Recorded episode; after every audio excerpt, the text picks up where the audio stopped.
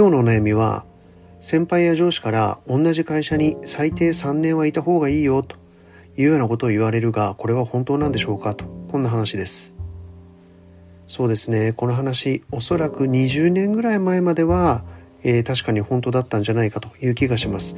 なぜならば例えば転職を考える時採用を決めるのは、まあ、そういうこう常識感というかですね、まあ、そういう感覚を持っている人がこの人を採用するかしないかみたいなことを決めてきたわけですよね。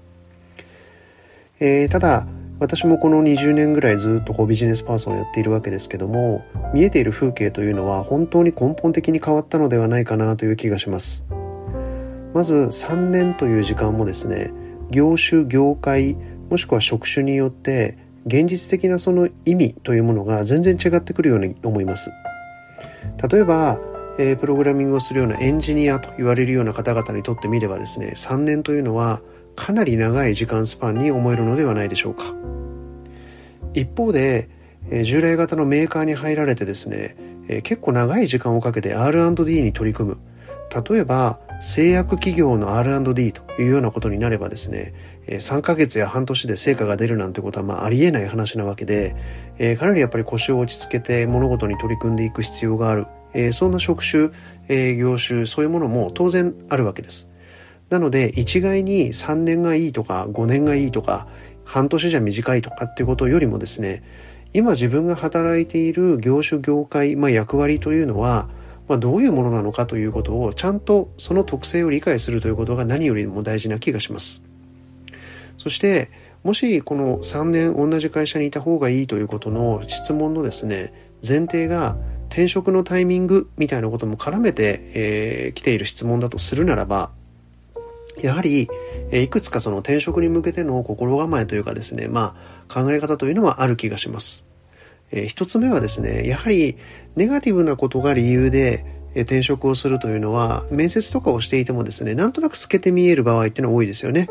えー、人間関係がどうだとかやりたい仕事をやらせてもらえないみたいなことがやはりメインのこう転職の理由になるとですね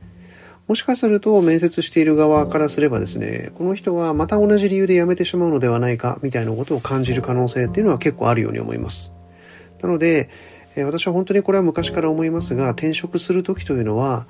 ポジティブな理由でさらに何か新しいことにチャレンジしたいとかですねえ、さらに自分のこう、え、やる範囲を広げたいとか、え、全然別のことにチャレンジするんだみたいなことがやはり根底にあるというのがいいのではないかなという気がします。